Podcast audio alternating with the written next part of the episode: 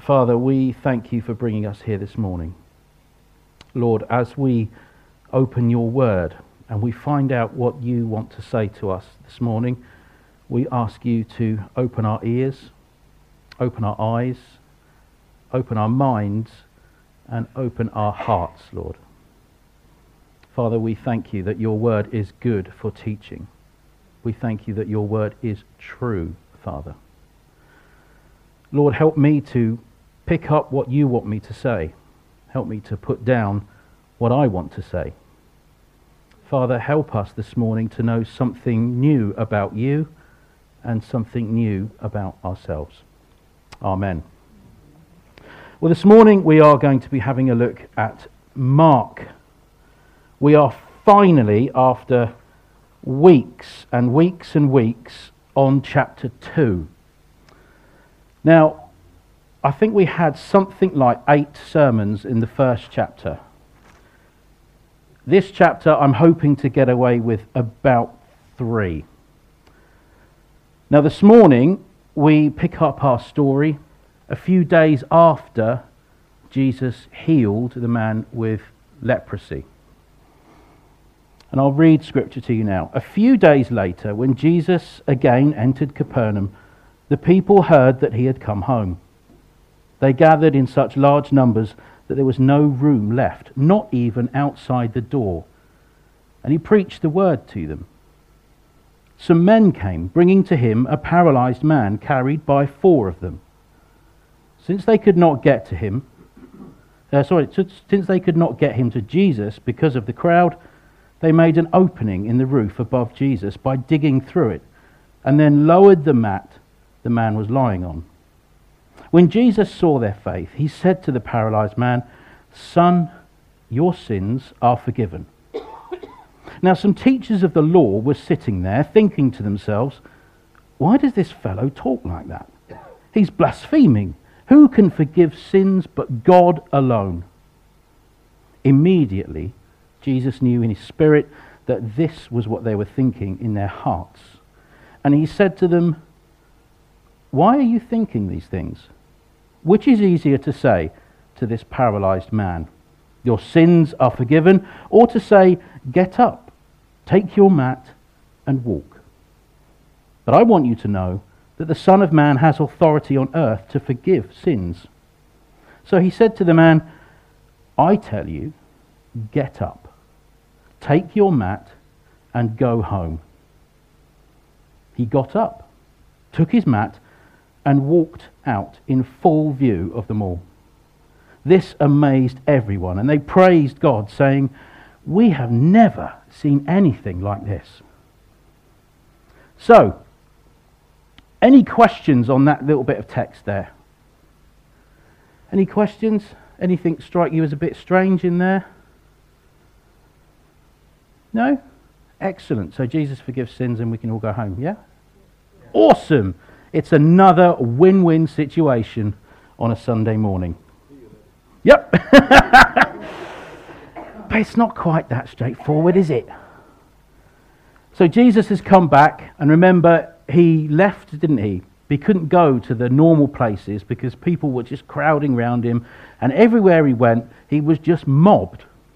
Now, Jesus liked people, he liked being around people, but it's very difficult to teach a lot of people all at once, which is why I specify that we don't have that many people come on a Sunday, because it's easier for me to talk to fewer people. I've got away with that one.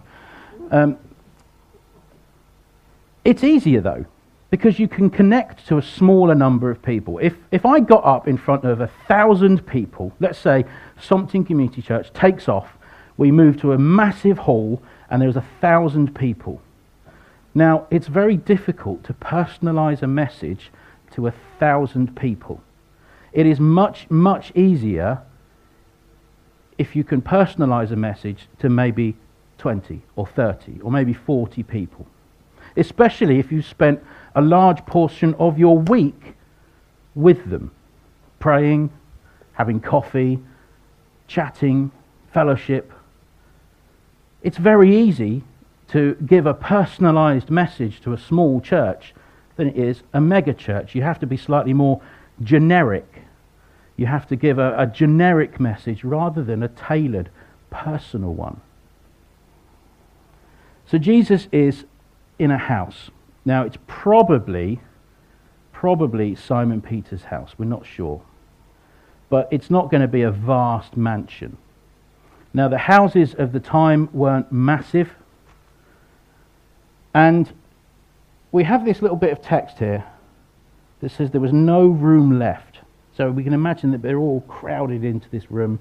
Even outside the door, people were kind of peering in, probably peering in through the, you know, the, the very few number of windows that would have been there. There would have been no glass in them, obviously.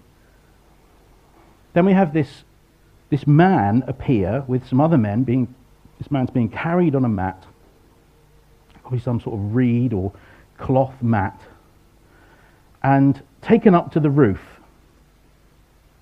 Now that seems a bit odd, doesn't it? How on earth do you get up onto a roof? If your house is anything like mine, it has a, a sloping roof, it's going to be difficult to get up there. But in those times, you are dealing with a single story building. So it would have been maybe, let's say, I don't know, eight or nine feet high. Probably about 18 foot long, something like that. Not a massive building. But up the side of the building, they would usually have a staircase on the outside of the building leading up to the roof. So you can gain roof access because they would have used that roof space for all sorts of stuff, drying herbs or whatever, going up there for a bit of a sunbathe, maybe a solitary place to go and pray at the end of the, end of the day. Now, there's a very, very nice little bit in Proverbs, I didn't need that one, um, that says about this one's for the gentleman. Now, don't blame me, this is scripture. It talks about a man going up to a place on his roof to escape a nagging wife. I know, controversial, but it's scripture, so I can say it. It could be the other way around, but it doesn't say that. So I'm just going to go with scripture and just say that it's nagging wives. And, women only want because men give them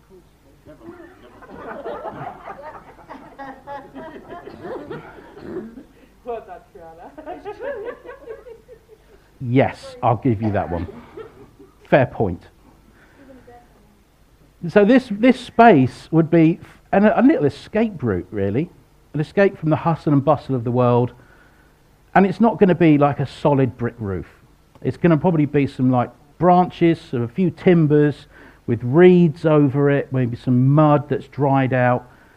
So we have this little bit of, they were digging through the roof, which seems odd, doesn't it? That they're digging through a roof. they they've come along to this guy's house, climbed up on his roof space, and are engaged in an act of wanton vandalism, destroying this poor man's roof doesn't really seem fair, does it? Now, in Luke's Gospel, we have the same story. Now, remember, much of Mark appears in Luke. Luke used Mark's Gospel as a basic framework for his. He, he pinched a lot of Mark's material.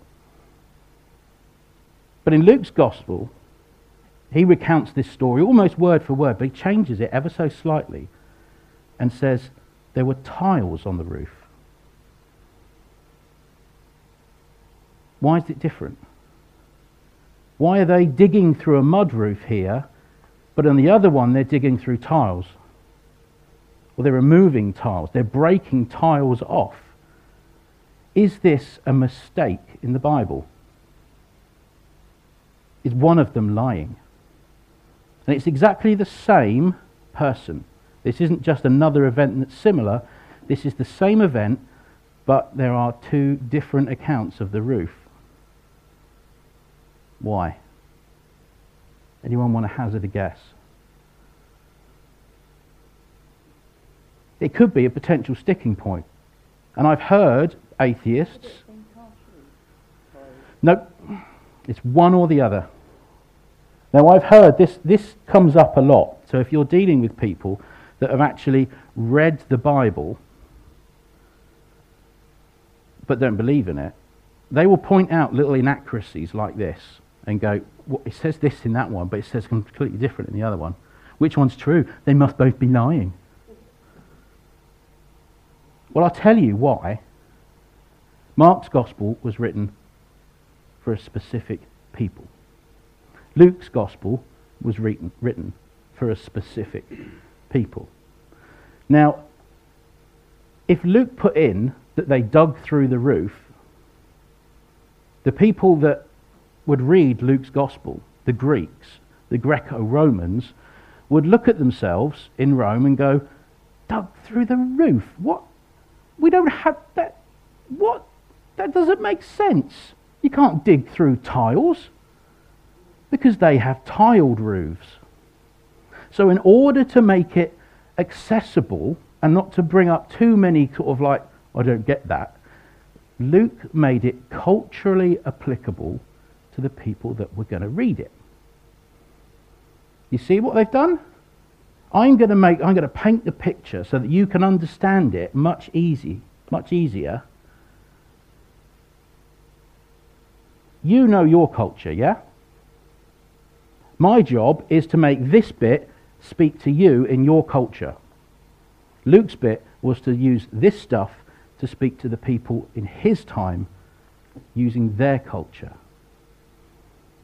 Do you see what he's doing there? So they tailor it to the people that are going to hear it, that are going to read it. Because you don't want them getting hung up on little bits. You don't want them to think of the roofing situation above and beyond the actual message that they're trying to get through. So you make it culturally appropriate, which is what we try to do as evangelicals. We try to make the Bible culturally appropriate so that you can relate to it without getting hung up on lots of little bits. Now they bash through this roof. Now it doesn't say in there everyone inside was freaking out. But I think it would be fair to say if you were in a room listening to a teacher Let's imagine it now. I'm standing here teaching you, and someone is digging through the roof of the school to get in here. How are you going to respond to that? Are you going to just, no, I'm going to ignore it and just focus and listen? What's going to happen? Yeah, you're going to be like, what on earth is going on? Is this some sort of earthquake? And then all of a sudden, this man is lowered down to the feet of Christ. That is, you know, I mean, that's queue jumping for a start, which us British do not like. You wait your turn. That's how we do things here, thank you very much. So, what does that say about these people? They were absolutely desperate to get this man to the feet of Jesus. They were so desperate that they are willing and able to smash through someone else's property. Now, if you smash through my roof, I'm, I'm, not, I'm not going to be too harsh, but I'm at least going to phone the police. All right? If you start smashing up my house, and if anyone starts smashing up your house, you are going to run outside and go, Oi, what on earth do you think you're doing? Did anyone, does it say anywhere that anyone ran out and said that? Now, I'm going to assume that this was a disciple's house. So they're obviously thinking, okay, well, let's see how this pans out. Mum's going to kill me, but we'll just see how this goes. So, what does Jesus do? Does Jesus go, whoa, whoa, whoa, whoa, whoa, hang on a minute? What's going on here? Coming through the roof. Why are you doing that? No. Is there a dialogue? Do the people on the roof shout down and say, Jesus, can you just heal this guy for us and we'll go? No. Jesus responds to them not by going, What the are you doing to that roof? He says, Son, your sins are forgiven. Now, the paralyzed man, did he show any real faith? Did he show faith in Jesus? The people showed faith. The people showed faith. His friends showed faith. Amazing faith. A faith so amazing they were willing to risk prosecution for destroying someone's home just to get this man healed. But what else did this man, this paralyzed man, did he protest? No. Imagine you are a paralyzed person and you're being carried by people. What are you exhibiting to those people that are faith? Trust. This man wasn't screaming, Put me down, what are you doing? How dare you? He trusted these people. He entrusted his safety to these four men. Now, who knows where they carried this guy from? He could have been a local, he could have been from miles away, but they carried him all this way. They carried him onto a roof. They broke through a ceiling and lowered him, which would have been, you know, even though it's probably eight or nine feet high, that's still a dangerous thing to do. Still could have gone horribly wrong, and Jesus is greeted with a thudding man hitting the floor in front of him.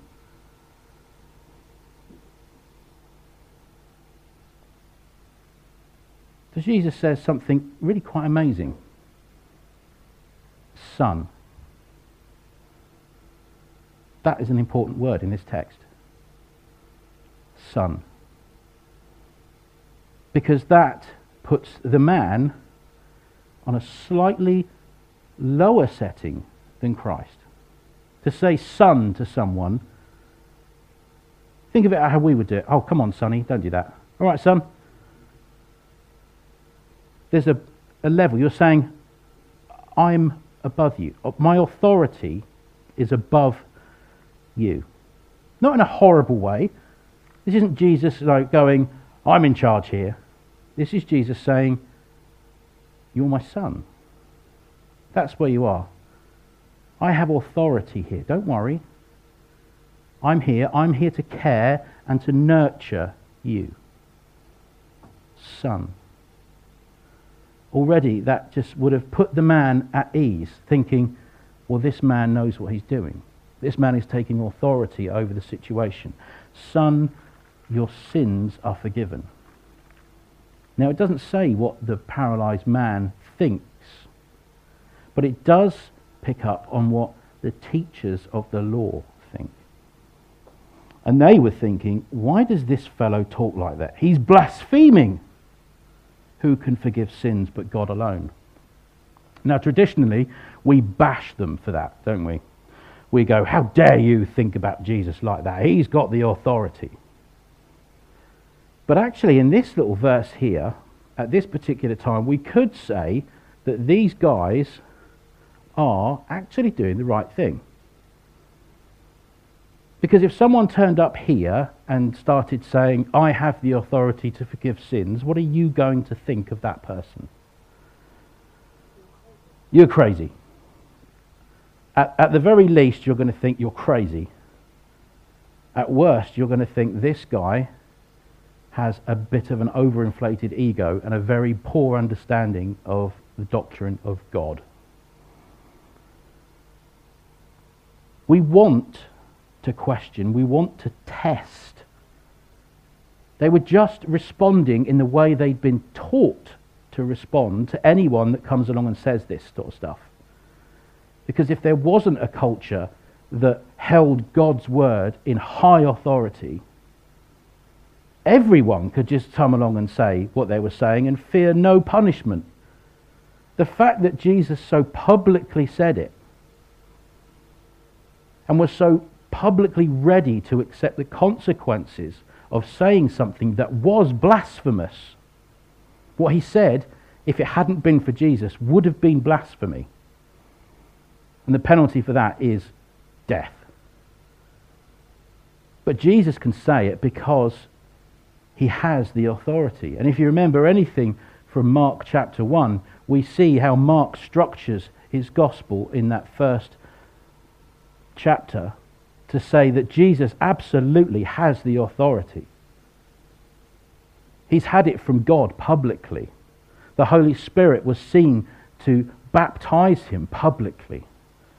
The whole Judean countryside saw this event of Jesus being baptized. So Jesus has the authority to say this. The teachers were probably right to think it as a benchmark, as a list of things to go through. But it says something quite strange, doesn't it? It says about your their hearts were thinking it. Now, what was the point of the Old Testament? The point of the Old Testament was to point to God about to do something incredible. It's, we talk about the redemptive story of the Bible, don't we? We talk about how God had a plan, even right from the beginning, that He was going to save us from our sins by doing something miraculous. So, the whole point of these teachers of the law, the whole point of them learning all of this stuff, was so that they would be ready to recognize Jesus when He comes. That's the point of the Old Testament. Get yourselves ready and recognize my redemptive plan when it happens. Now, it's fine for them to think in their heads is this man, can he say that? Should he say that? But to know it in your hearts, to be against Christ in your heart, despite all the evidence, to know it in your heart tells us exactly what these guys were all about. Even when Jesus healed the guy and said, Up you get, pick up your bed, off you poodle. Even when they saw that, they're still thinking, I'm not sure. I'm not sure. Jesus calls them out on it. Why are you thinking these things? Which is easier to say to this paralyzed man, Your sins are forgiven, or to say, Get up take your mat and walk? Two very easy things to say, two very difficult things to put into practice. Do you have the authority, Michelle, to forgive sins?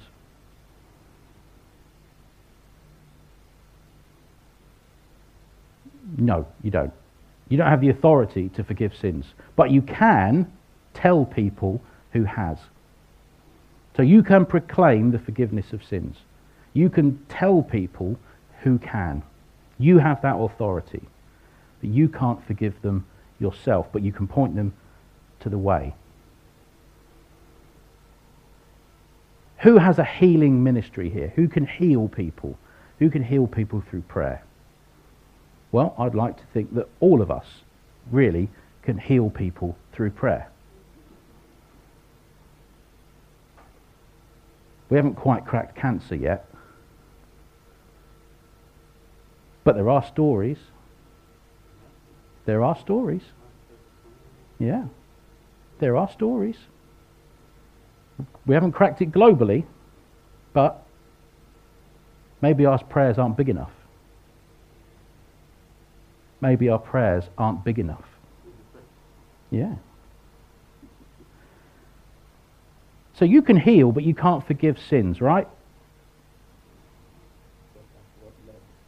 Yeah, it's just levels, isn't it? I mean, even the disciples found it difficult to do some of the things that Jesus did, even though Jesus told them they could. They just hadn't quite figured it all out. Which is why when we see the transformation of Peter after Christ has risen, you know, after that um, Pentecostal moment, all of a sudden Peter has got it made. He is preaching the word, he is healing, he is releasing people, he is freeing people. He is a completely different person from that kind of slightly dopey, quirky kind of guy that's portrayed in Mark's gospel. He's totally on it. Peter is phenomenally on fire for Christ. But when we look at this passage, we see Jesus not only healing someone publicly, and not just a little bit of a healing, you know, not just a, I've broken my arm. This guy is paralyzed. He heals a man from being paralyzed who then gets up.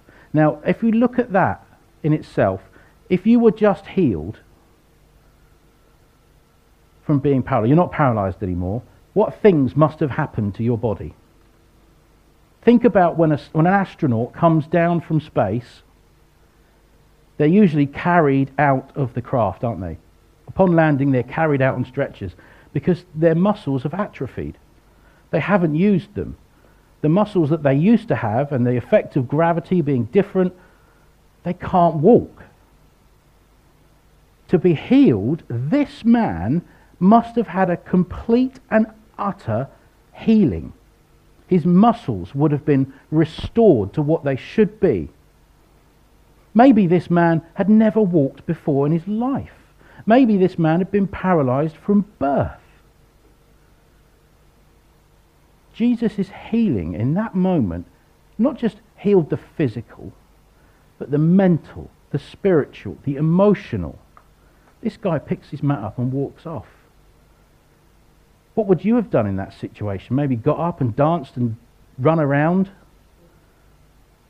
Jesus healed this man utterly. Every atom in this man's body was healed in that moment. He gave him the knowledge of how to walk, the knowledge of how to deal with the effect of walking. And above that, above all of that, he forgave his sins. Now, what must we, we, when we talk about forgiveness of sins, we have to approach Jesus. Remember, I preached that a couple of weeks ago? It's on us to approach Jesus and ask him. Did this guy, did the text say that this guy did that? No. So, how do we square that? He didn't say that he did. He saw their faith. He saw the faith in his friends. He's on fire today. Don't go! he saw their faith. He saw their faith not just in them understanding who he was, but understanding what the man wanted most of all the bond between them. Now, I'm willing, to, I'm willing to imagine that the man that was healed wanted his sins forgiven as well. In my head, if he knows he's being taken to Jesus, maybe he's asked these men to take him to Jesus. That shows a faith in of all itself. If he's asked these guys, you need to take me to this guy to get healing. He's shown faith in Jesus. The guy wasn't kicking and screaming, No, I don't want to go, I don't want to go, I don't want to go. He was quite relaxed. He trusted in his friends to place him through the roof. He showed faith to Jesus in that moment. He didn't have to say it. He knew who he was dealing with.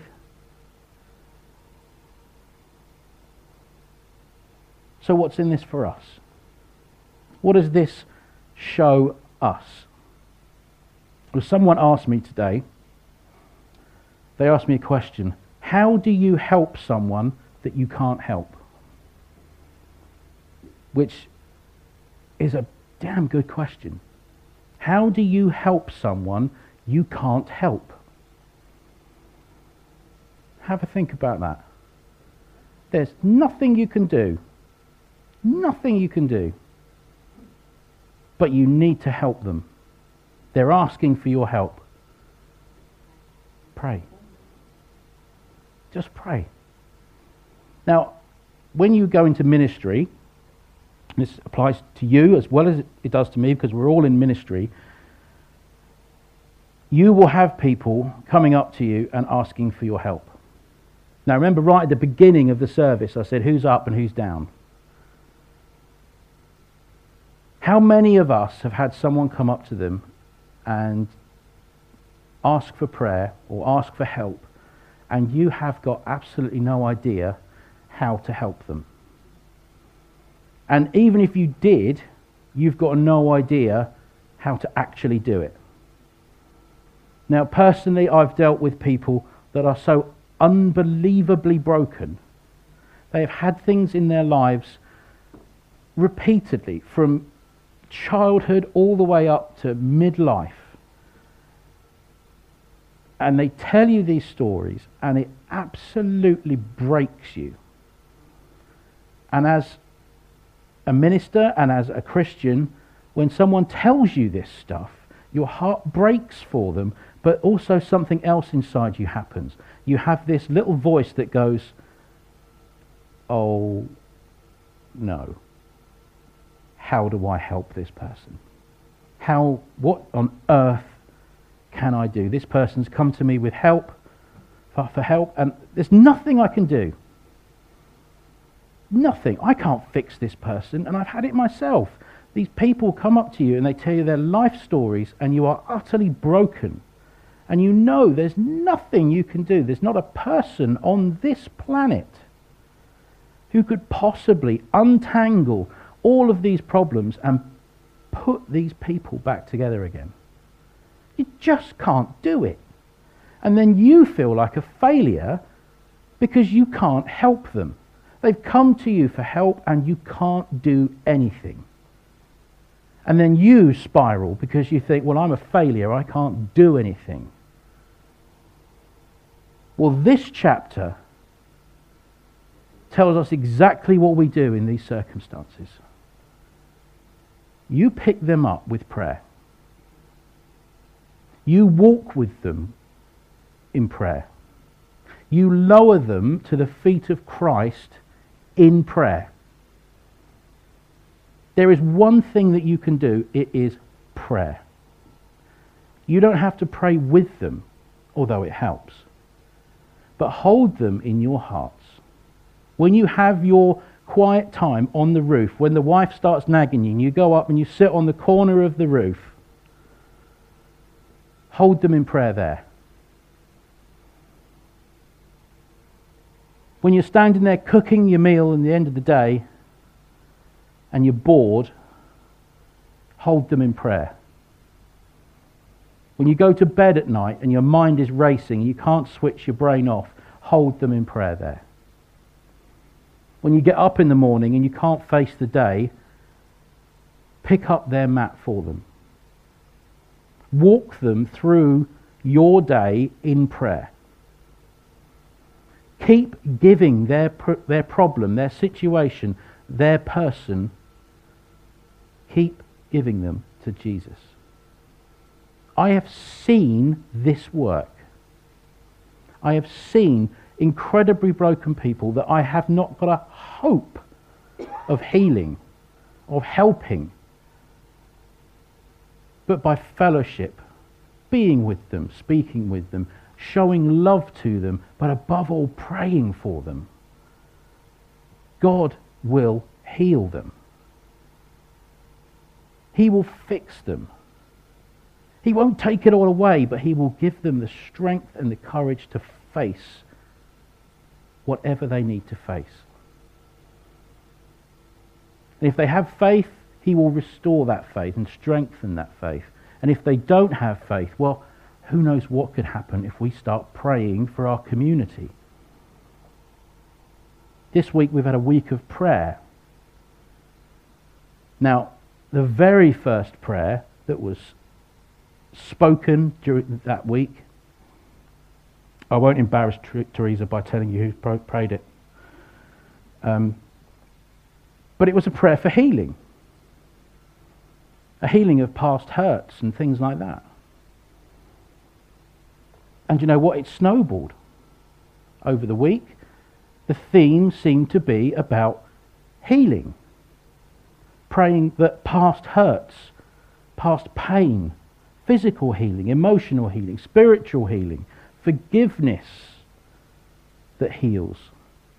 That was the real flavour of the week. It wasn't, we didn't get some amazing vision for the church, but we got a very practical and sensible daily guidance on what we should do. Now, we need to do that for our community and for our brothers and sisters in the church. I'm sure many of you can think instantly of one person you know that doesn't know Christ. Keep praying. Pick up their mat every single day and lower them through the roof. Keep doing it. It didn't work the first time, did it? It didn't work the second time. You've been praying it for years. Keep praying. He's listening. He wants to heal. And he will when the will is right. When it's his will, his timing, his timing is perfect. We don't know his timing. We don't know why or how or when he does things. We have faith that he will. Now, if you'd known me when I was a child, you may have prayed over me that I would come to faith. And you'd be incredibly frustrated after 20 years of praying that I showed no actual compunction to follow Jesus. And you might have given up. And after 30 years of praying, you'd be thinking, I should probably, probably give up right about now because this clearly isn't leading working, is it? He's 35 years old and he's, I've been praying every day for this man and he still doesn't know who the bleeding hell Jesus is. What is he, thick? But look what happened. I found faith.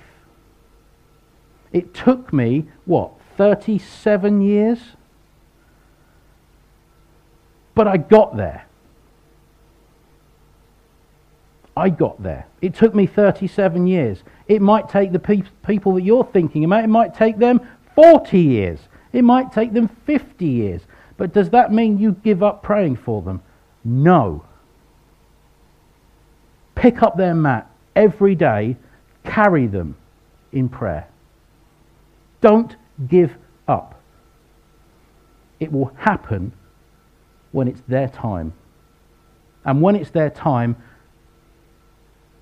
they will just jump and they will go and they will do amazing things, just like you did amazing things when you became a Christian, just like you do amazing things every single day.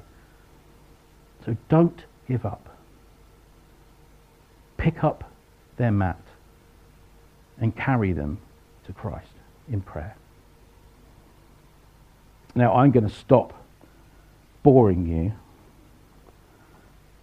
and we are going to have a prayer for our offering.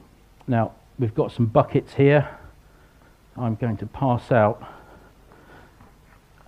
There you go. If you pass that along in a second, and if you can pass that along in a second. Now, our prayer for the offering is not just an offering of money. Our offering, get your wallet out, Phil, come on. Our prayer for the offering is for our worship. It's not just money. We're offering our worship in a minute as well. We're offering our praise. Just like in the text today, when they saw the wonders performed by Jesus, it says that everyone just praised God. That's what we need. Respond to the word with praise, with worship. Lord, we thank you for our church, Lord. We thank you for every person in our church. Lord, we pray now that whatever monies we receive, Lord, you will help us to spend wisely. You will help us to spend in furthering your gospel, Father. Lord, we want to be completely sold out on you, Lord. We want more of you, Father. Help us in our worship, Lord. Help us to make it a good offering. Help us to not worry about what we sound like. Help us not to be timid in our worship, Lord. Help us to just let go, Father. Let us give you an authentic and genuine offering of worship. Amen. Now, if you'd like to stand, we will enter a time of worship.